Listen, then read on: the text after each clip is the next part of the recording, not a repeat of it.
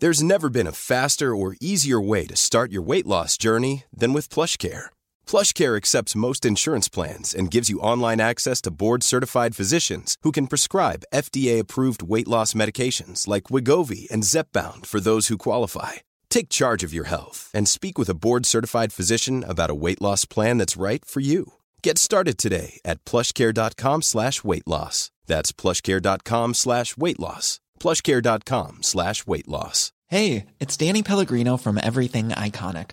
Ready to upgrade your style game without blowing your budget? Check out Quince. They've got all the good stuff shirts and polos, activewear, and fine leather goods, all at 50 to 80% less than other high end brands.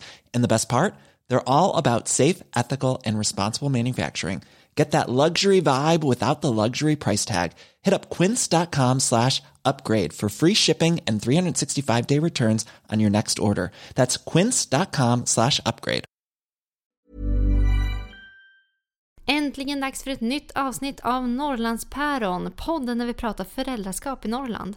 Jag heter Jenny Li och är mamma till Leia, Mattis och Unni. Och vill ni följa oss i vårt vardagskaos kan ni gå in på Instagram, söka fram till Jenny Li eller gå in på jennyli.com. Jag gillar att dela med mig av allt från ryggbajs till sömnlösa nätter eller ja, kanske hur man handlar själv med tre barn. Jag har fått så fantastiskt mycket mejl och meddelanden av er som har lyssnat och jag blir så rörd av varenda ett. Alltså jag förstår inte hur ni orkar sitta här och lyssna på mig. Det betyder i alla fall hur mycket som helst att ni gör det. Och kom ihåg att tycker ni att det är en hyfsat bra podd så lämna jättegärna en recension så att fler kan hitta hit. Vill ni dessutom ha lite möjlighet att påverka vad jag ska prata om eller vilka jag ska träffa så gå in på Norrlandspäron på Facebook. Där lägger jag nämligen ut vilka jag träffar, ger er möjlighet att ställa frågor eller diskutera saker som vi i Norrland bara förstår. Ja, till exempel är det okej att ta skoten till förskolan.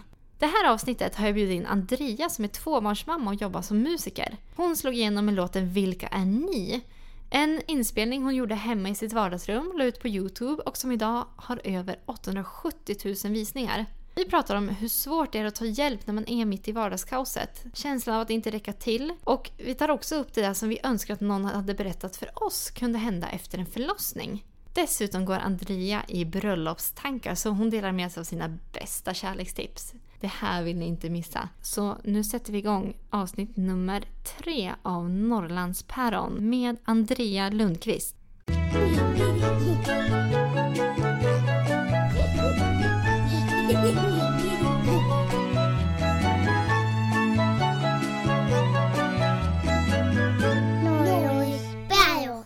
Hej Andrea! Hej! Välkommen till Norrlandspäron. Tack så jättemycket. Hur mår du? Jag mår bra. Tack. Du har precis varit och tränat. Ja, lite trött men eh, ja. Vi har ju, höll på att säga följt varandra länge, men vi har ju som spelat fotboll tillsammans ett tag. Mm. Jo, men vi har ju alltid vetat vilka vi är Ja, på ett eller annat sätt. och nu sitter jag här. Ja, jättekul. Och du är ju mamma till två flickor Mm. som är fyra och två år. Ja, 4-1. Fyra och ett år. Och de heter? Eh, Olivia och Cornelia. Du var ganska ung när du fick Olivia. Mm. Jag var 24.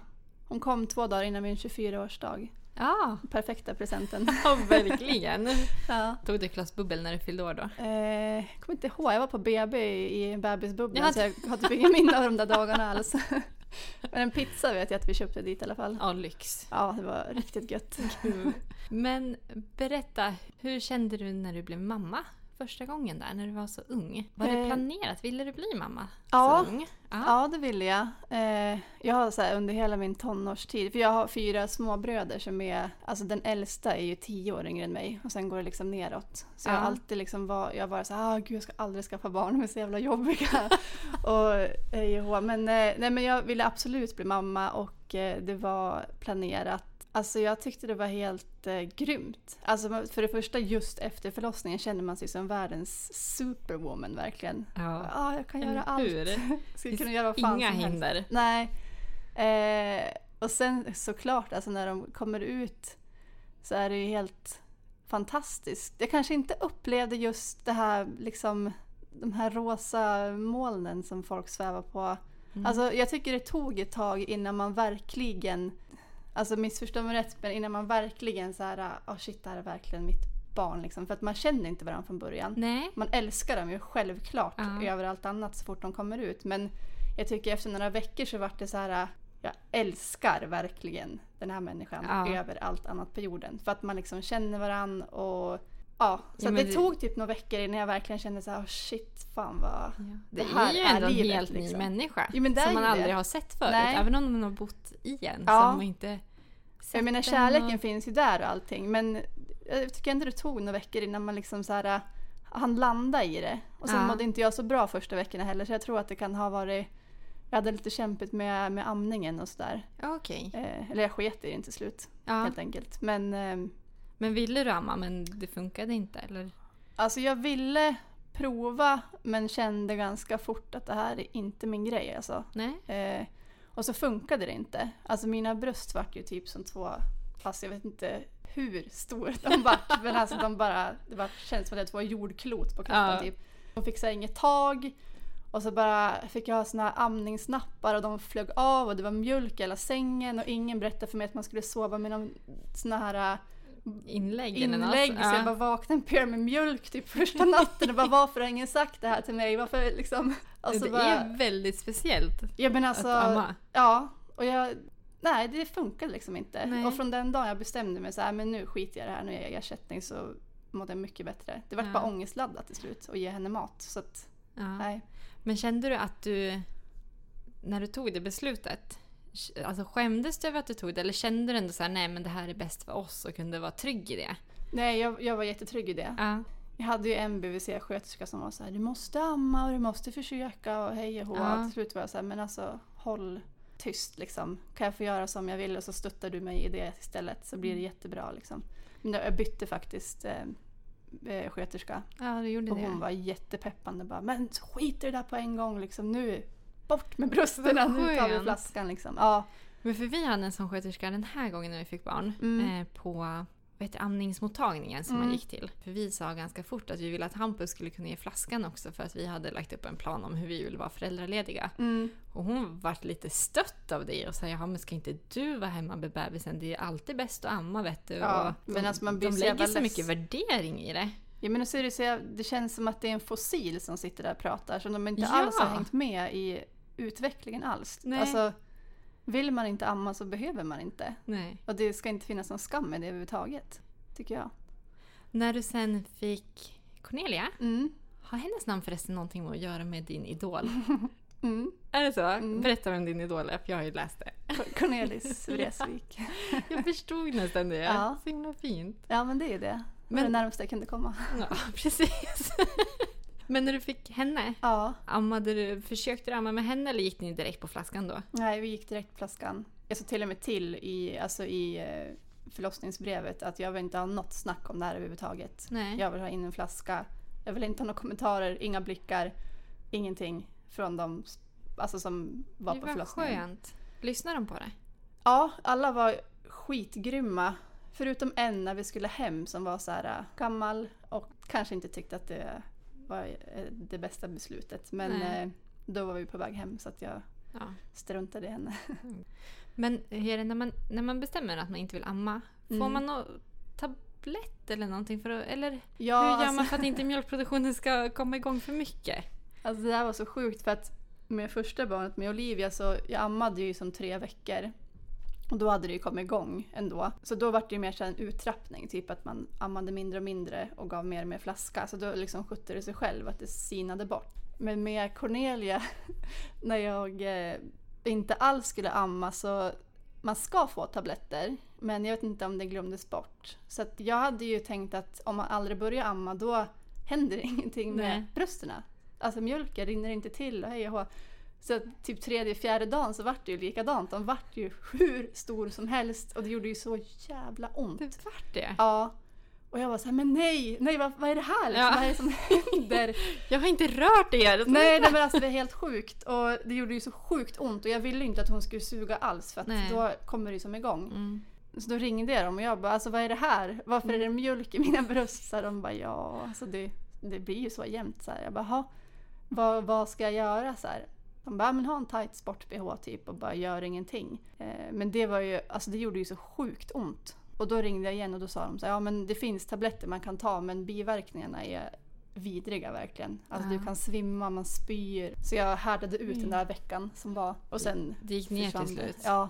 Men du fick ingen mjölkstockning eller något sånt när man... Jag tror att jag fick det lite grann. Men med första barnet fick jag det. Alltså att jag fick feber och grejer. Ja. Men inte med Cornelia tror jag. Nej. Men li- någon halvvariant av det måste Ja. det ha varit för det gjorde sjukt Jag tänker när man har sånt tryck på brösten Ja. när de ändå är så stora känns det som Ja, att det kanske nej, men finns... det, någonting, något gick väl lite galet. Ja. Men eh, det försvann ändå ganska fort. Alltså mjölken när jag väl bestämde mig för att härda ut. Men den där bhn satt ju på länge. Alltså, det var ju typ fyra veckor.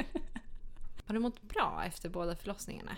Mm, det har jag. Det jag tyckte var, alltså när man får första barnet så, så vet man ju ingenting om någonting. Man förstår ju så här, om man kommer ha lite ont efter förlossningen och så här. Men ja, dels det här med amningen gjorde ju att jag mådde, eh, alltså vart stressad och typ, det vart så här ångestladdat så jag mådde inte så bra i det. Men sen också den här babybluesen eller vad det kallas som Ja. kommer efter typ tre dagar. Hade ingen berättat för mig. Så jag kände mig som ett psycho. Ja. Jag var så här, men gud, jag, nu, nu är det kört. Liksom. Vad var det som hände? Vad var Nej, men jag som... satt ju och lipa och skratta och grina och alltså du vet alla känslor kom liksom i så fem sekunders intervaller typ. Ja men du vet bara sätta sig ner och börja grina. Mm. Så vet inte varför, det bara sprutar tårar. Ja. Så ringer jag typ mamma och ja, men andra tjejkompisar de bara ja men gud ja, det där har jag också haft, det där har alla så här. Och återigen, så varför berättar ingen det här för mig? Eller Nej. för alla liksom. Det är ju skitviktigt att få veta så man inte känner...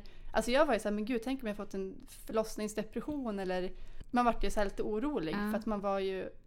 Ja, det känns som att man hör mer om förlossningsdepressioner än vad man hör om babybluesen som Ja. kan komma. Det tycker jag. För att jag, jag hade ju turen, eller turen, men första barnen vi fick, de, då låg vi på neo när Ja. jag fick den här babybluesen. Ja, just Och det. jag fick ju exakt samma sak, skratta och grät och jag bara nu är jag galen. Och så kom det in en jättetrevlig sköterska. Ja, Och jag sa det, det är något fel på mig, jag mår inget bra, vad, ska jag, vad, vad är det här liksom? Så hon bara, ja men det är tre dygn sedan du fick barn. Det är ganska normalt att det blir så här, baby blues kallas det. ja. Jag bara, va? Nej men jag hade aldrig hört om det Nej. förut. Och sen till nästa barn visste man det ju. Ja. Så det vart ju exakt likadant men då var det bara så här, men nu är det bara här ut liksom. ja. Det försvinner ju. Hur länge höll det i sig för dig ungefär? Jag kommer inte ihåg, alltså, jag tycker ändå det var ett tag alltså. En vecka Ja. kanske, två veckor. Alltså det trappades ju av men alltså första typ fyra dagarna där Mm. var ju helt, då var man ju som ett vrak. Jag vet inte, hade någon sagt det så hade man kanske, för jag fick lite panik första gången också för jag förstod inte vad det var som hände. Nej. Jag var så här, gud jag ska ju vara bara glad nu. Ja. Liksom, nu är hon ute och allt gick bra, hon är frisk och vi har det bra och liksom och så sitter man och lipar som en ja. kan som inte sluta. Så att eh, hade jag fått veta det så hade det kanske kunnat tacklats på ett annat sätt. ja. Men gick det väl snabbare andra gången? Eller var det bara att du kände dig mer lugn i att jag vet vad det här är? Mm, jag tror att det var så. Jag tror att det höll i sig ungefär lika länge. Men eh, då kunde man ju så här, förbereda min sambo Micke på det också. Så här, nu kommer den här svallvågen och känslorna dagar. Liksom. Då kunde ju han också vara mer stöttande i det. Eh, för han fattade ju inte heller vad det var Nej. som hände första gången. Båda var så här, men gud, har jag, jag tappat det helt? Så att, eh, ja, det var ju lättare andra gången ändå.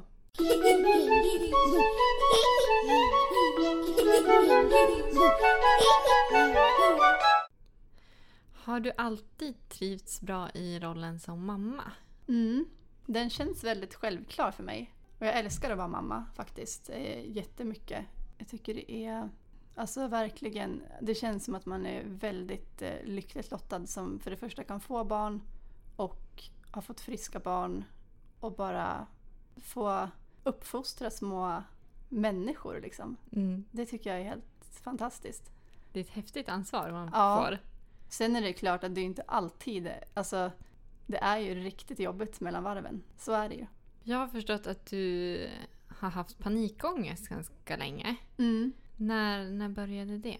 Eh, jag tror första gången började när jag var runt eh, tio år. När det gick bort en nära, nära vän till familjen. Eh, och man vart så här varse om döden, typ att folk faktiskt kan försvinna. Och det är också i den åldern man kanske börjar tänka lite på, på vad döden är, typ, Ja. vad det innebär.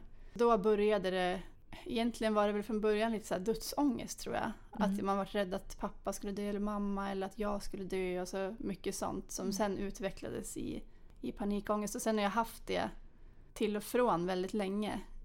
Eh, under hela ja, men tonåren och faktiskt ända fram till jag träffade min sambo. Då försvann det Ja. mer eller mindre och så lärde jag väl mig att kontrollera det. Fick du någon hjälp när du var så ung och fick panikångest? Mm, jag fick jättebra hjälp. Ja. Eh, jag gick ju på BUP där, ja, när det där precis hade hänt. Men sen ganska fort så, så um, jag fick också hjälp med liksom hur man ska hantera det och hur man ska tänka och allting. Så att ganska fort så lärde jag mig ändå så att tygla den så att den kunde inte bryta ut på samma sätt efter några år. Utan kände man att det var liksom på väg då hade man verktyg att stoppa det liksom. Vad, vad var det som kunde trigga det? Men det är det, alltså, jag, jag kommer inte ihåg vad det heter men det är så här ofrivillig panikångest. Typ Ja. att man kan få det utan att det behöver triggas av någon. Jaha, okej. Man kan bara sitta och kolla på film eller alltså vad som helst så, så kan det liksom smyga sig på. Så vissa gånger så var det ju ingenting. Mm. Jag förstod själv inte. Jag var såhär, vad fan, ja nu kommer det igen liksom. Medan andra gånger absolut när det händer någonting också. Men eh, lika många gånger när det inte hade hänt något. Så att, Du sa att det blev bättre när du träffade din sambo. mm. Men tycker du det har blivit bättre eller sämre sen du fick barn? Det är, alltså nu idag så, alltså jag har inte haft någon sån attack på säkert tio år. Gud vad skönt. Ja, det är jätteskönt. Och även om, alltså jag har som sagt svårt att se hur det skulle kunna bryta igenom för att jag är så trygg i hur jag ska göra Mm. idag. Mm. Sen är det klart att skulle det hända någonting riktigt eh, hemskt, Mm. alltså då är det klart att man kanske inte skulle kunna tygla det. Nej, Men den bryter ju aldrig ut liksom nu, alltså inte för det- ingenting. nej. Nej. det gör det inte. Så att jag, jag tror att jag på något sätt har liksom dels mår bättre och dels liksom eh, har bättre koll Mm. på det. För jag har upplevt sen jag fick barn Mm. att man, man var ju lite beredd på att man skulle vara nervös för barnens skull. Mm. Att de ska sätta i halsen eller att något ska hända dem. Ja, gud ja. Eh, men jag har också blivit mer rädd om mig själv sen jag fick barn. Mm. Att man själv ska försvinna från barnen. Mm. Är det någonting du har känt eller tänkt på? Ja, alltså jag är så feg idag. Ja. Alltså det är helt sjukt. Alltså det är, jag vågar inte göra någonting. Vi hade en kompis över eh, som hälsade på häromdagen som hoppade fallskärm. ja. Och jag var såhär, nej men Gud. alltså gud, jag- alltså jag skulle aldrig göra det. Nej, Aldrig. det är inte värt det. Nej men alltså nej. Det är, nej jag vågar typ inte göra någonting sånt där. Nej men jag är likadan. Ja. Alltså vi skulle åka skidor i vintras och jag körde som någon, jag, vet, alltså, jag körde så sakta för jag var såhär nej, jag kommer krascha, det Ja. kommer inte gå bra. Nej, nej men alltså nej. Jag, nej. jag kan inte säga att jag utsätter mig för särskilt många risker Nej. i, i vardagen. Men skulle du säga att du har blivit tråkigare? Eller känner du fortfarande att nej men det där är, jag har gjort det, jag är klar, nu är jag mer vuxen? Ja men jag känner mig ganska klar. Jag har aldrig riktigt varit någon så här jätteäventyrslysten person som Nej. typ så här, ah, nu hoppar vi bungyjump och nu klättrar vi i berget. Typ. Alltså jag har aldrig riktigt varit så... Ja, alltså vissa skulle kanske säga att man har blivit tråkigare. Men jag skulle nog säga att man, alltså, man är mer rationell Ja. och tänker att saker På kan gå konsekvenserna. fel. Ja. Ja. Faktiskt, det blir som inte värt det helt enkelt. Och sen är min sambo så dålig mellan varven. Han eh, har kroniska nervsmärtor efter en olycka. Jag kan liksom inte, alltså klappar jag ihop på något sätt så då har vi ingen liksom som kan vara byggpelaren liksom. Så att eh, det skulle inte vara så bra om man typ ramlade och bröt båda benen. Nej. För då, då skulle det bli jobbigt läge. Nej, men hur länge har han haft ont? Alltså det är ganska länge nu. Olyckan var jättemånga år sedan. Och så har den som börjat gjort sig påmind nu. Så egentligen, alltså vi har varit tillsammans i sju år och det har varit så i, i sex av dem mer eller mindre. Så det, det är ett tag. Men det blir ju vardag av det också.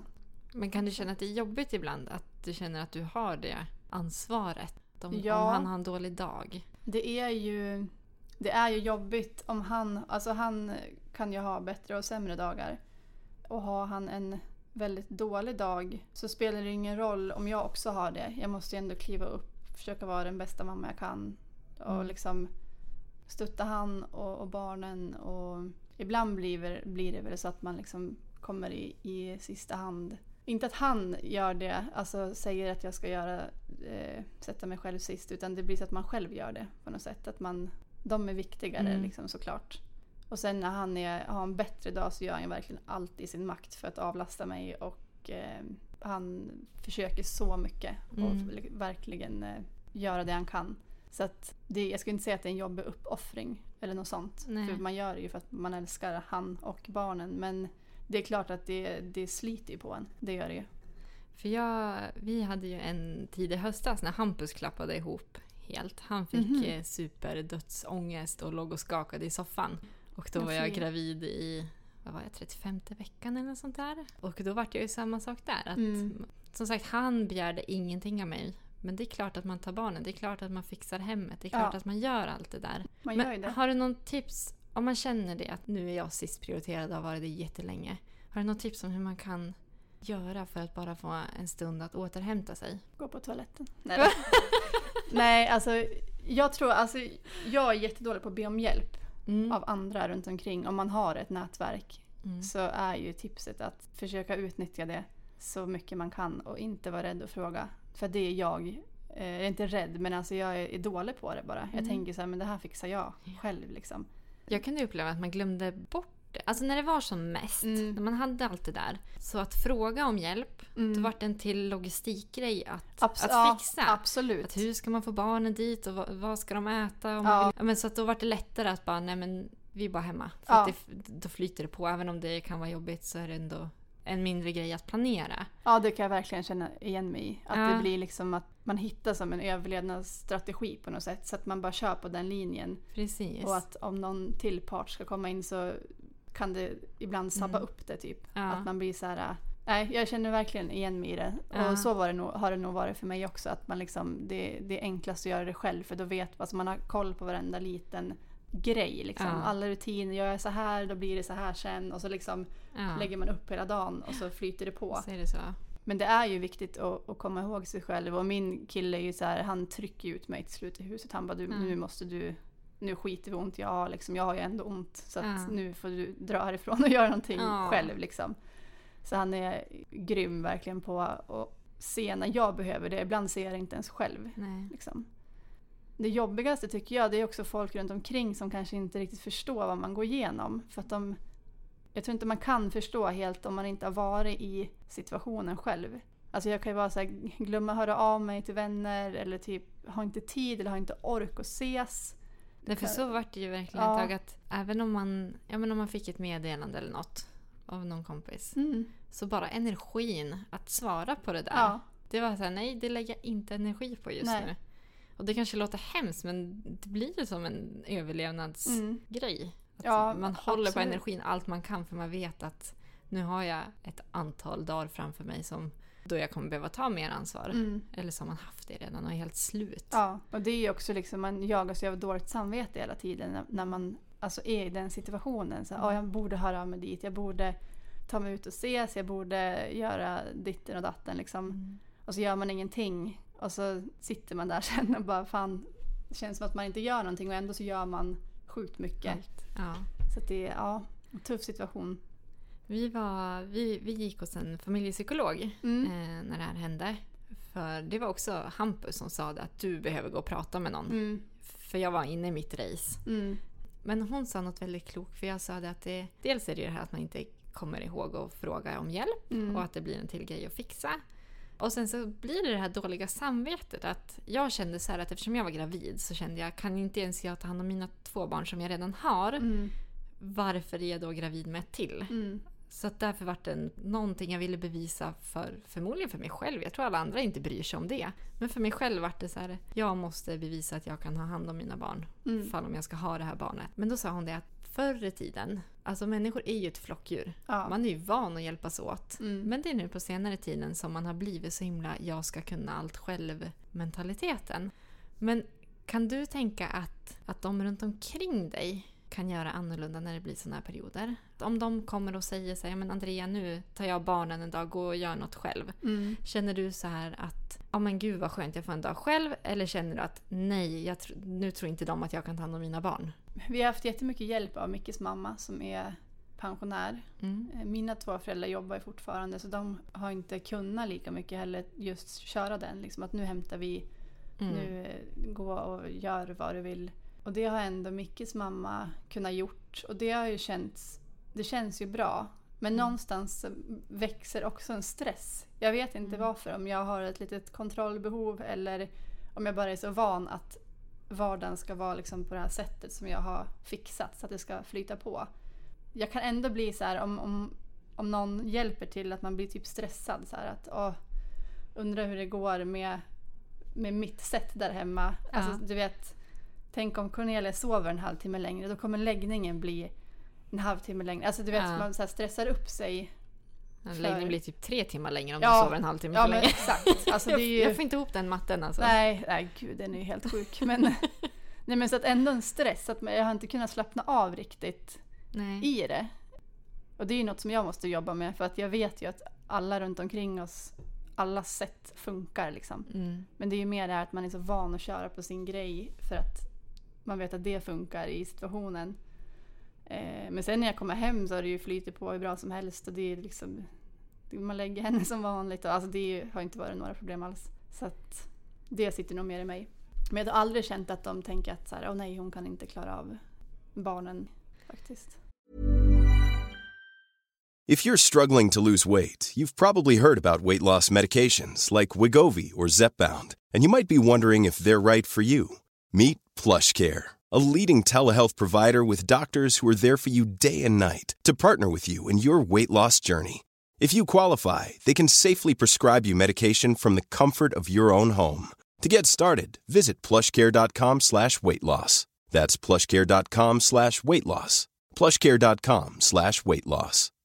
Planning for your next trip?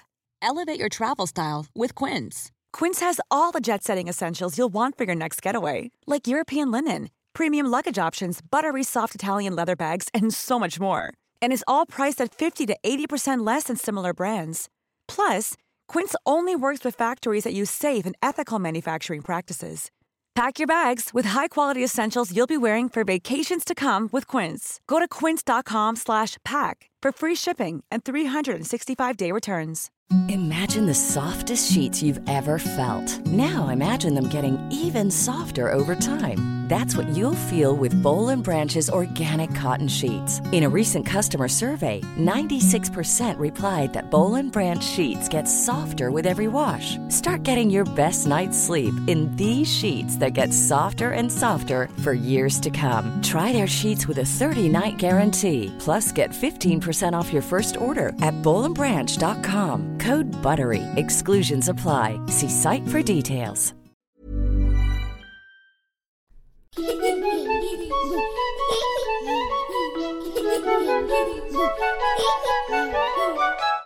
Och nu ska ni gifta er. Ja, Hur känns det? alltså det ska bli så sjukt kul. Kör ni på det traditionella spåret? Mm. All in på kyrka och... Vi kör kyrkracet Mm. eh, och sen kör vi fest på, och middag på eh, Gamla Teatern. En, eh, vet inte hur man ska beskriva det, restaurang, hotellaktig Ja. teater. Ja. Lokal. Det är jättefint där. ja, det, ja, det är jättefint. Det blir ett stort bröllop. Eh, ja, men det blir det faktiskt. Vi har bjudit eh, ska vi se, 135 pers och så kör vi två dagar. Ah, kul! Så, ja, men det ska, det ska faktiskt bli eh, sjukt kul. Jag har alltid velat gift mig för att ha den, eh, den dagen. Ja. Bara vara fin och samla alla nära och kära och, ja, men, och bli liksom, kunna säga man till sin sambo. Ja. Sambo låter så, jag vet inte. Låt taget ur vinden liksom. Ja, här är min sambo. Ja, här, det kan vara en ny sambo imorgon. Ja, men lite så. Så det ska bli, det ska bli så här, kännas fint och typ Ja. dels att alla heter lika att man verkligen så här, Mm. det blir lite extra känns det som. Vilket efternamn ska ni ta? Eh, Broström, Mm. det är min eh, sambos efternamn. Och barnen heter ju redan det. Cornelia är kanske lite liten för att förstå att ni ska gifta er. Ja, eller? hon förstår ingenting i det. Men Olivia då? Ja, alltså jag har ju försökt berätta för henne och typ visa bilder hur det kan se ut. Berätta att hon ska få en fin klänning och gå in där i kyrkan. Och... Men jag vet, alltså hon är ju såhär, åh kommer det vara dinosaurier i kyrkan? Alltså, vet, hon... hon Ja, självklart hoppas jag du sa då. bara dinosaurier. Så att hon, nej, jag tror inte riktigt hon fattar innebörden av så här gifta sig, men jag tror hon förstår att något kommer hända. Typ. Något spännande Ja. som ska vara. Du och Micke, Mm. ni hade varit tillsammans sju år. Mm. Hur håller ni kärleken vid liv när man har två små barn hemma? Har ni några bra knep? Ja, alltså vi försöker ju, eller jag tror att vi är sådana som personer, men alltså hitta de här guldkanterna i vardagen. Alltså åka bort på en weekend blir vem som helst glad och lycklig av och det är mysigt och härligt. Och så här, men det är som vardagen man lever i. Så jag tror det är jätteviktigt att försöka hitta de här små glimtarna även där. Och inte bara känna att så här, fan nu är vi fast i det här ekorrhjulet och det är korv och makaroner och alltså du vet, det är samma varje dag. Utan liksom få varandra att skratta och ha kul och inte ta allt på så stort allvar tror jag. Att blir det en förjävlig läggning, ja men ge varandra en high five efter en dag istället för att man kommer ut och är helt arg och Ja. less och bara på dåligt humör typ. Istället bara fan vad grym du är. Det finns någonting bra i varje dag och försöka hitta det liksom. Tyckte du det var stor omställning att gå från ett till två barn? Det är många som pratar om två... Mm. Vad kallas det? Tvåbarnskrisen? Kaoset? Nej, jag vet inte. Ja, alltså jag har hört så sjukt mycket om det där. Och vissa bara såhär, ja det är ett helvete med två barn. Ja. Det, nu väntar ni bara. Liksom, kommer inte få sova någonting och det är svartsjuka och hej och Ja. eh, Men alltså jag måste säga, jag vet inte om vi har fått extremt nöjda barn i sådana fall. Men jag tycker inte att det har varit som alla andra har sagt. Nej. Jag tycker det har varit lättare faktiskt. Vad skönt. Ja, Tror du att det kan ha med inställningen att göra också? jag Det är kanske- självklart att om man får en kolikbebis så är det jättejobbigt. Ja, det och skulle vi ha fått det så skulle jag säkert suttit här och sagt annorlunda. Ja. Eh, Men nu var Cornelia så extremt snäll. Mm. Alltså snällare bebis har jag aldrig varit med om. Nej. Bara glad och tyst och lugn och så här. Verkligen vad vi behövde i den situationen. Så att det har ju såklart gjort att det har gått mycket smidigare. Sen är det ju alltid den här känslan att man inte räcker till. Och, sådär. Men det tror jag att man känner oavsett vad man, alltså om man får en kolikbebis eller vad, alltså man känner så här dåligt samvete mot den äldre kanske. Att man är mycket med den lilla och sånt är jobbigt. Men själva alltså att ha två barn det tycker jag har gått mycket bättre än vad jag hade föreställt mig. Mm. Sen är det jobbigt ibland såklart men ändå. Vad tycker du? Ja, du har ju redan två barn. Ja, jag fick ju två på en gång. Nej men jag var jättenervös inför eh, nu när Unni skulle födas. Ja, Just för att vi har alltid haft en famn var i Ja, alla fall. precis. Jag och Hampus till Leia och Mattis. Men vi hade ju också turen att Unni är fantastiskt snäll. mm. Mm, Det var lite jobbigt där i början för jag fick baby blues samtidigt som vi fick magsjuka hemma med Åh, tvillingarna. fy, vilken hemsk Ja, och då var det så att jag fick stänga in mig på vår ovanvåning med Unni då, och så fick Ja. Hampus vara nere med tvillingarna som var magsjuk. Och det var en jättehemsk känsla, Mm. att känna att jag stängde bort två barn. Mm. Men det var ju liksom för att vi kunde inte ha en nyfödd bebis med magsjuka, det kändes inget bra heller. Nej. Så det var jobbigt, men efter februari där, Mm. då har det blivit mycket bättre. Alltså Mm. nu har vi en sån härlig vardag så att man, man löser det till slut. Man Ja. hittar sina rutiner och man hittar sätt att få barnen att få lite ensamtid. Mm. Leia älskar att bada så vi brukar oftast liksom ta en dusch tillsammans. Hon sitter och bada och plaska och leka. Och Mattis Mm. gillar att gå ut och hoppa studsmatta så då får han göra det med Hampus ibland. Och man får hitta de här stunderna där de får sin tid. Men var du aldrig rädd? För jag kunde känna så att hur ska jag kunna älska till barn lika mycket som mitt första? Eller dina Jo. första då? Ja, Alltså det var jag jättenervös för. Jag var så här, det kan inte vara möjligt. Men ändå så skaffar folk barn. Och jag har hört att det är fullt möjligt. Men alltså jag var livrädd. Jag var så här, men gud, det kommer... Jag, jag såg liksom inte att man kunde ha så mycket kärlek i sig nej. som man faktiskt har. Det kändes omöjligt. Ja. Det kändes som att nu kommer det någon stackare som får hamna på efterkälken. Men det löste sig ju ganska omgående. Och idag, hon, hon blir ju ett halvår nu i veckan. Och nu Gud, känns det så här, för ett halvår sedan fanns inte hon. Nej. Det är sjukt. Ja. Det är så här, har vi varit utan henne? Ja. Nej, det är helt omöjligt att förstå nu. Ja, ja, jag vet. Jag känner likadant. Och så känns det verkligen som att det, alltså det låter jätteklyschigt men att det var liksom den sista pusselbiten som fattades. I alla fall alltså att Cornelia var det i vårt liv. Ni vill inte ha fler barn? Nej. Känner ni er nöjda med två? Ja, vi är jättenöjda med två. Dels på grund av hur mycket, alltså tre skulle kännas lite väl om det är så att han inte blir något bättre. Men sen också är det ju det här att ha två famnar. Att man är liksom... Jag, jag, jag får för mig att det är en mer omställning om man skulle skaffa tredje barn från två.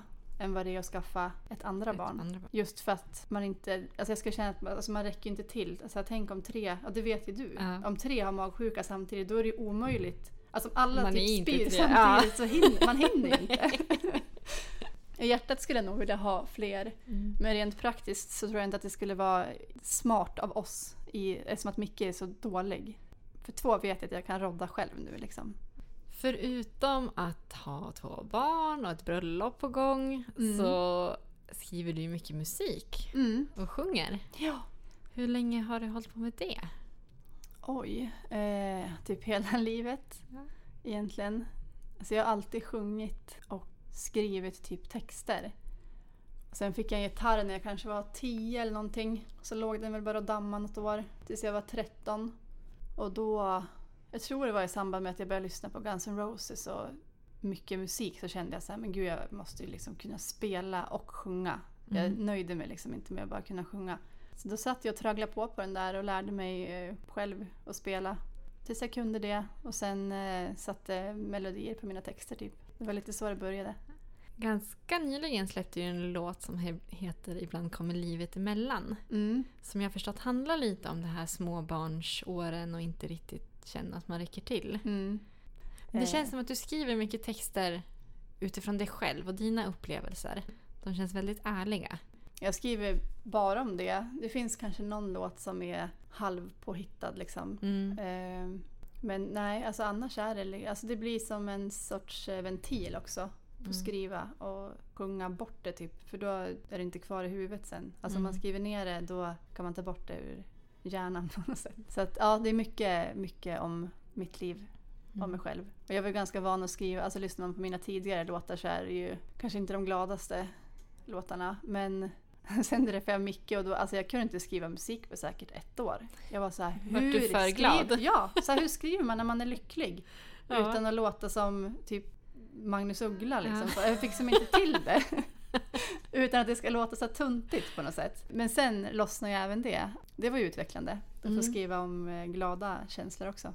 Men ibland kommer livet emellan. Och det här att inte räcka till Mm. och allt man tar på sig nu. Har du själv varit nära att att gå in i väggen eller känt dig stressad? Ja, jag har haft, eh, alltså nu ska vi se.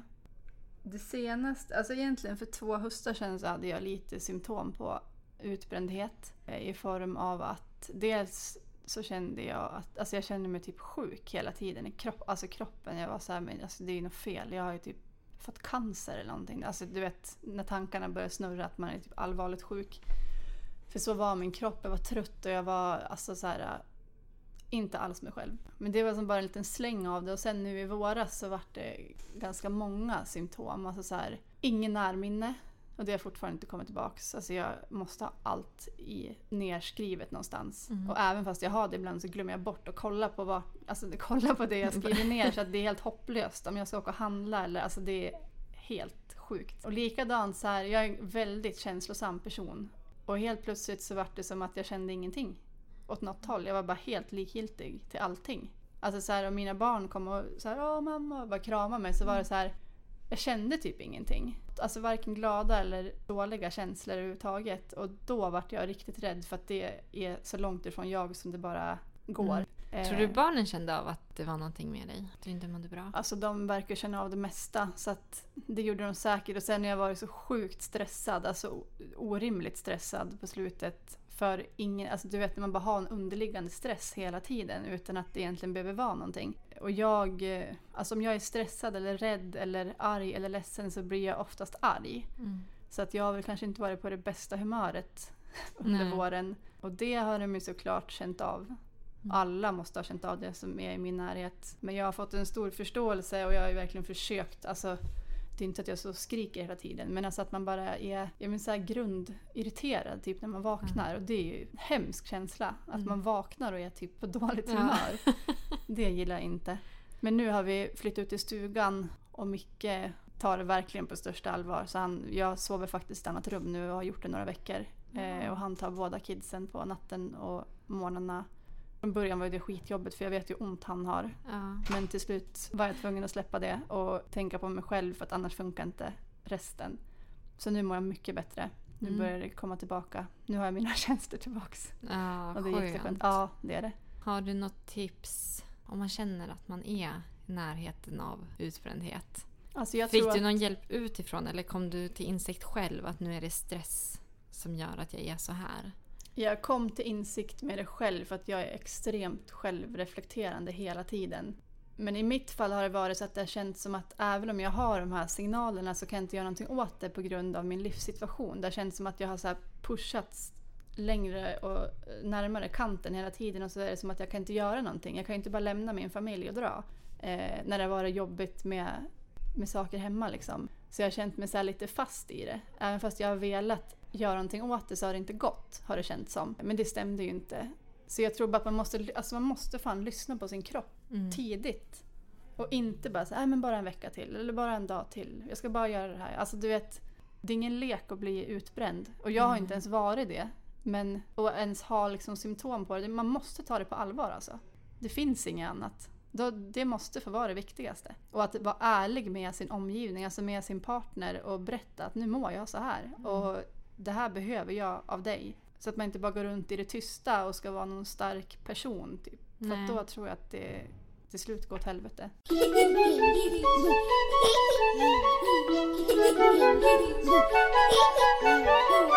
Har du någon låt som du känner att det här är min, det här är min låt?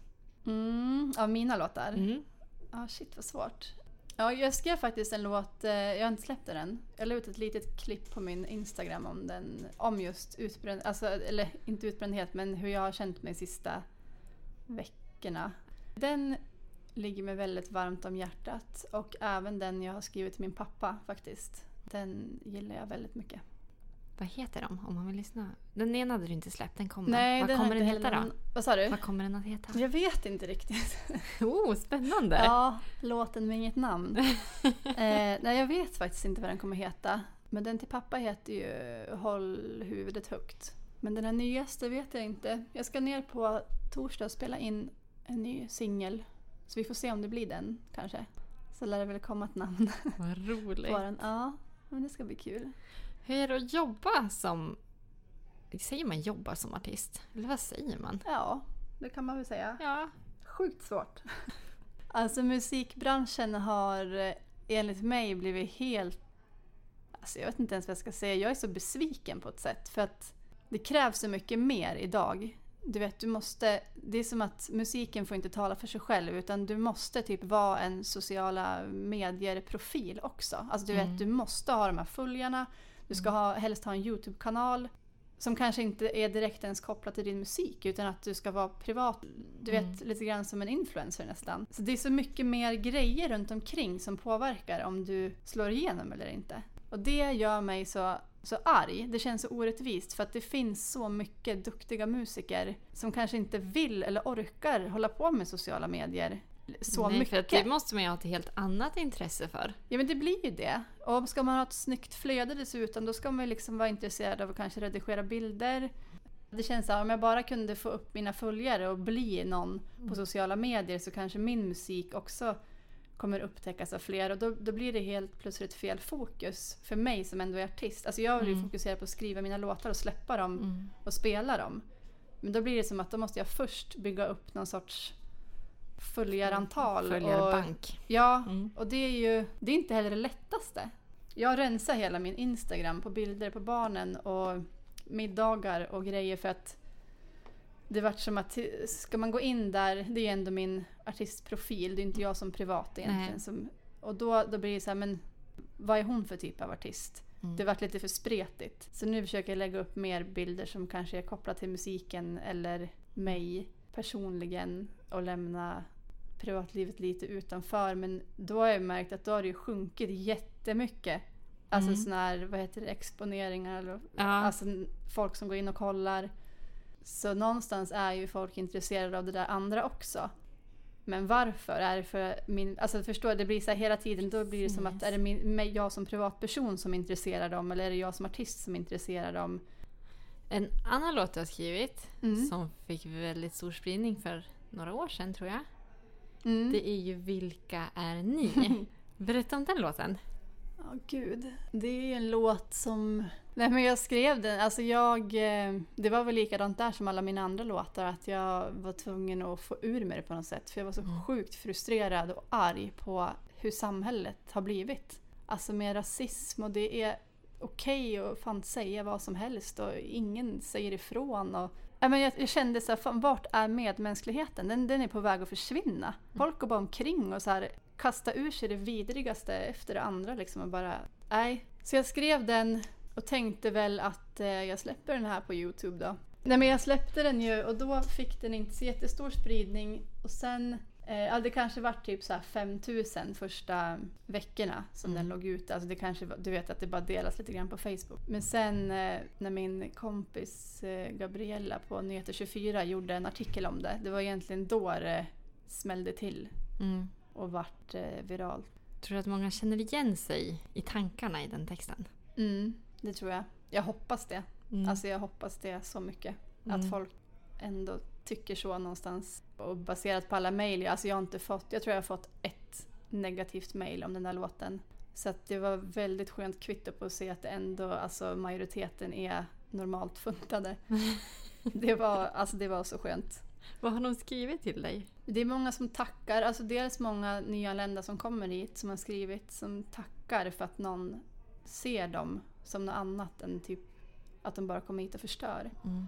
Ja, mycket tack. Tack Mm. för att du tar upp det. Och många berättelser också typ om hur folk har haft det när de har flytt från sina länder och kommit hit och hur de har blivit behandlade och vad de har varit med om. Och, alltså många, sjukt många hemska historier. Mm. Det är ju, det är ju min värsta mardröm. Ja, Alltså för, för några veckor sedan fick man hem en broschyr som heter Om krisen eller kriget kommer. ja, har du sett alltså, den? Ja, fy jag fick ont i magen. Ja, alltså jag låg och grinade när jag läste det där. Ja. För att det är verkligen min värsta mardröm. Alltså man måste fly hemifrån med sina Ja. barn. Och inte veta vart man ska ta vägen och Mm. hur man ska överleva. Och så tänker jag på alla som har gjort den resan och som bor här och som får möta det här hatet som finns Mm. Ja. mot dem. Ja, det är helt... Det är så förjävligt och de får liksom ingen chans. Alltså, det finns folk som inte sköter sig i alla etniciteter och, och, och människor. Det spelar liksom ing, jag, jag kan inte förstå hur man liksom kan basera det, liksom kriminalitet sånt på, beroende på vart en människa kommer ifrån. Nej. För mig blir det så jävla dumt så att det liknar ingenting. Alltså ett brott är ju ett brott oavsett vem du är eller vart du kommer ifrån. Du, du misshandlar inte någon för att du är ifrån ett speciellt land. Det känns ju väldigt sjukt att tänka Ja. så. Och just alla barn, alltså det om något får jag så sjukt ont i magen över. Alltså att veta hur många barn som är på flykt s- utan föräldrar som kanske har sett dem bli dödade, komma hit och bli behandlade som att man är så här ohyra. Alltså jag, förs- jag förstår verkligen inte. Jag kommer aldrig förstå hur man inte kan sätta sig in i... Man måste kunna liksom tänka omvända, omvända situationen. Alltså om, om det hände mig, om det hände min familj. Hur hade jag velat bli, blivit bemött i det land jag kommer, kommer till? Liksom? Mm. Jo men på det här sättet, ja men börja, börja bete dig så tillbaka då, till de som kommer hit. Liksom. Ja. Jag tror att det blir, alltså att folk, jag tror att det är så långt bort från Sverige, alltså med krig och den sortens grymhet på något sätt. Det var länge sedan det fanns i Sverige. Eh, så jag tror att det blir för människor att det är så långt bort från ens egna verklighet så att det är svårt att förstå. Men man måste göra allt för att försöka förstå i alla fall. Mm. Det känns som att det är många som inte ens vill förstå. Det är enklare att bara titta bort och tänka att det där berör inte mig. Framtiden med våra barn. Mm. Tror du att de kommer ha bättre vett än vad vi har när det kommer till sådana här frågor? Alltså jag hoppas ju det. Av hela mitt hjärta. Ja. Jag ska få göra allt jag kan till mina barn för att de ska lära sig mänskligt värde. Mm. För så är jag uppfostrad. Alltså det ska bara finnas där tycker jag. Medmänskligheten. Alltså det är ju svårt att säga. Jag, alltså jag hoppas bara att samhället kommer vara bättre än vad det är idag. När våra kids växer upp. Gillar dina barn musik? Ja, Gör de det? jag är så glad att de gör det. Vad gillar de för låtar? Eh, ja, men Olivia gillar ju den här äh, Långström-låten. Är ju en favorit. Även jag har smugit in lite Vreeswijk till henne. Är det det? Redan? Då har- Ja, Kul! jag måste som börja är någonstans. det hönan Agda som gäller då? Nej, jag har faktiskt, eh, undrar vilken låt. Blues för Fatumé. Det finns en låt som Ah. heter. Och den diggar hon sjukt mycket. Och då vart man ju stolt. Ja. Och det är så, ja, det är min, dotter. Men jag försöker spela ganska, alltså den musik jag lyssnar på för dem. Kanske inte så jättebarnanpassat men... Babblarna då? Ja, det är en stor favorit. Ja, det är det. Ja, gud jag har fått lärt mig varenda låt på att spela för man känner sig som ett psycho när man sitter där och ska låta som Babba typ. Men eh, nej, Babblarna är ju, ja den gillar ju, Olivia blir väl lite stor dock känns det som för Ja. Babblarna. Tyvärr. Men Cornelia är inne i, alltså hon tycker det är livet. Liksom. Står och dansar. Och, Det är något magiskt med de där figurerna. Alltså. Ja, men jag fick höra att det är ju så här, det är ju typ barnpsykologer och allting som har suttit och, och komponerat ihop de här babblarna. Alltså färg, allt ifrån färger till musik till, alltså du vet, så Mm. att barn ska fastna för dem. Ja. Ja, Men- det märks. Ja, men alltså, gud ja. vad de fastnar. Ja men gud, det är ju helt trollbindande. Ja. Så att nej, de gillar musik båda två. Jag hoppas ju av hela mitt hjärta att de vill alltså, börja, börja spela något instrument eller sjunga. Olivia älskar att sjunga redan så det är bra. Men tänk drömmen du vet på typ julafton och alla sliter fram en gitarr och man sitter och spelar och sjunger och... Nej vilken dröm. Gillar, dem. gillar mycket musik. Ja, han är inte så musikalisk Nej. dock. Men, Men det är fint att han försöker. Ja, absolut. Han tycker om musik jättemycket. Men det är också en av de här eh, symptomen jag har haft, är ju att jag, jag tål inga ljud längre. Så att jag kan knappt lyssna på musik längre. Och det har ju varit skitjobbigt. Just det som att Micke älskar att lyssna på musik. Alltså han vill ha musik vart han än är. Och jag fixar inte det. det alltså jag blir så här, då blir jag arg. Då blir jag så här, stäng av musiken. Jag kan inte tänka, jag kan inte prata, jag kan inte göra någonting. Och det är ju extremt eh, handikappande för någon som håller på med musik. Det, är det. låter jättehemskt. Ja, det är det. Även för en som inte håller på med musik aktivt så känns det som att många har ju musik runt omkring sig Ja. stora delar av dagen. Och jag har alltid haft det. Jag Ja. har alltid, alltid, alltid haft musik vart jag än är. Men nu måste det vara tyst. Annars funkar inte jag. Och det hoppas jag ju eh, skärper till sig snart. För att jag, så vill jag inte ha det.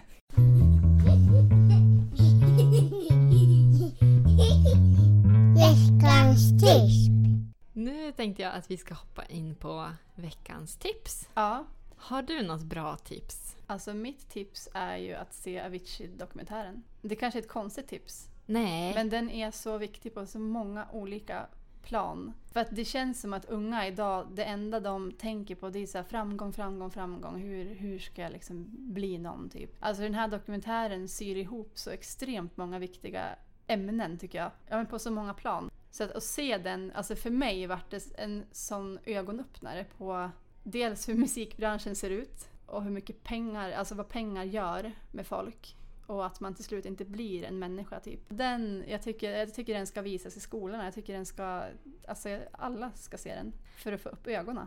Hur, hur kände du när du fick beskedet av att Avicii hade dött? Alltså jag grät ju när jag hörde det där. Mm. Eller läste.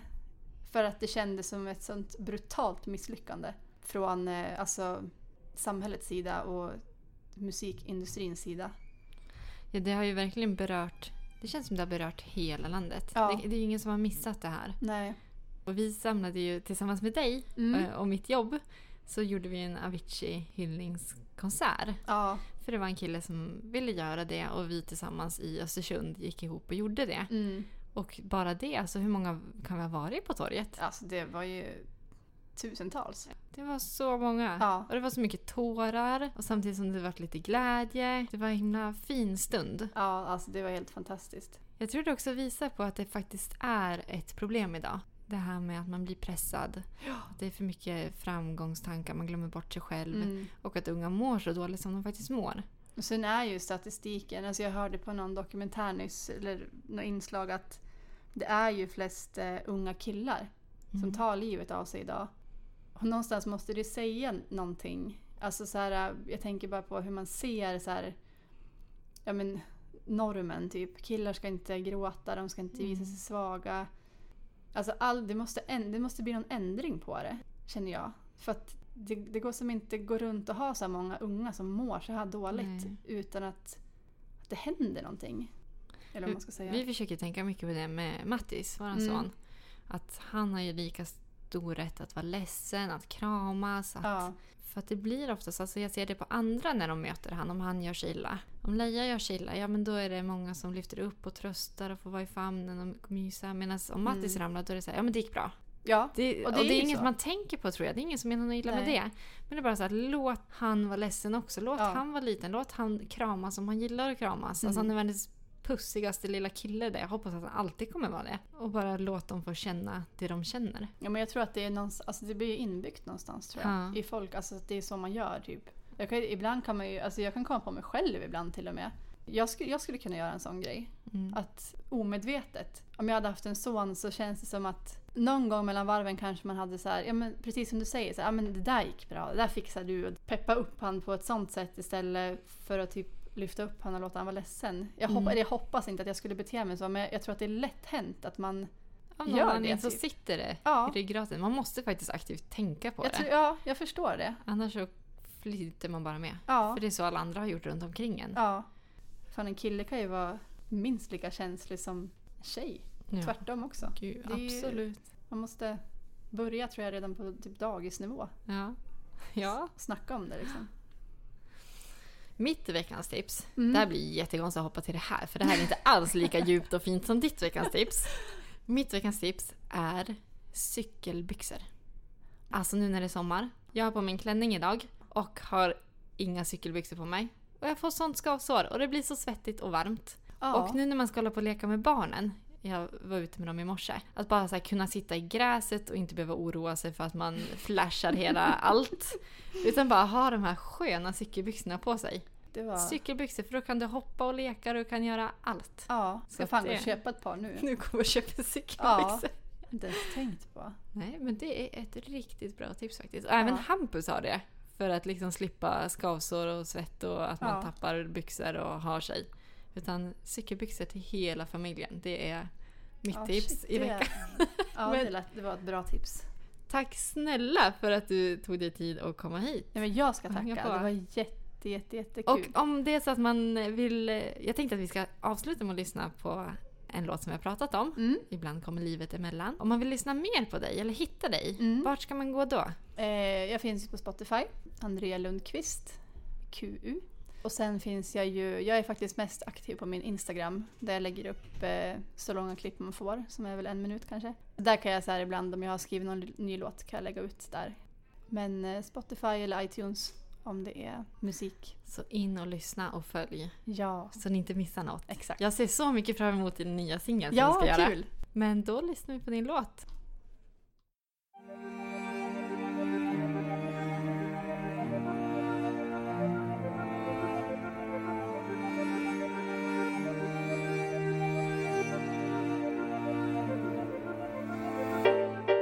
Mycket har hänt sen min sista sång. För mycket för att skriva ner. Och det känns som allting börjar om. När jag väl ska skriva mer. Det har varit avstånd på flera mil. Även om han legat mitt bredvid. Och jag har skrikit så att taket lyft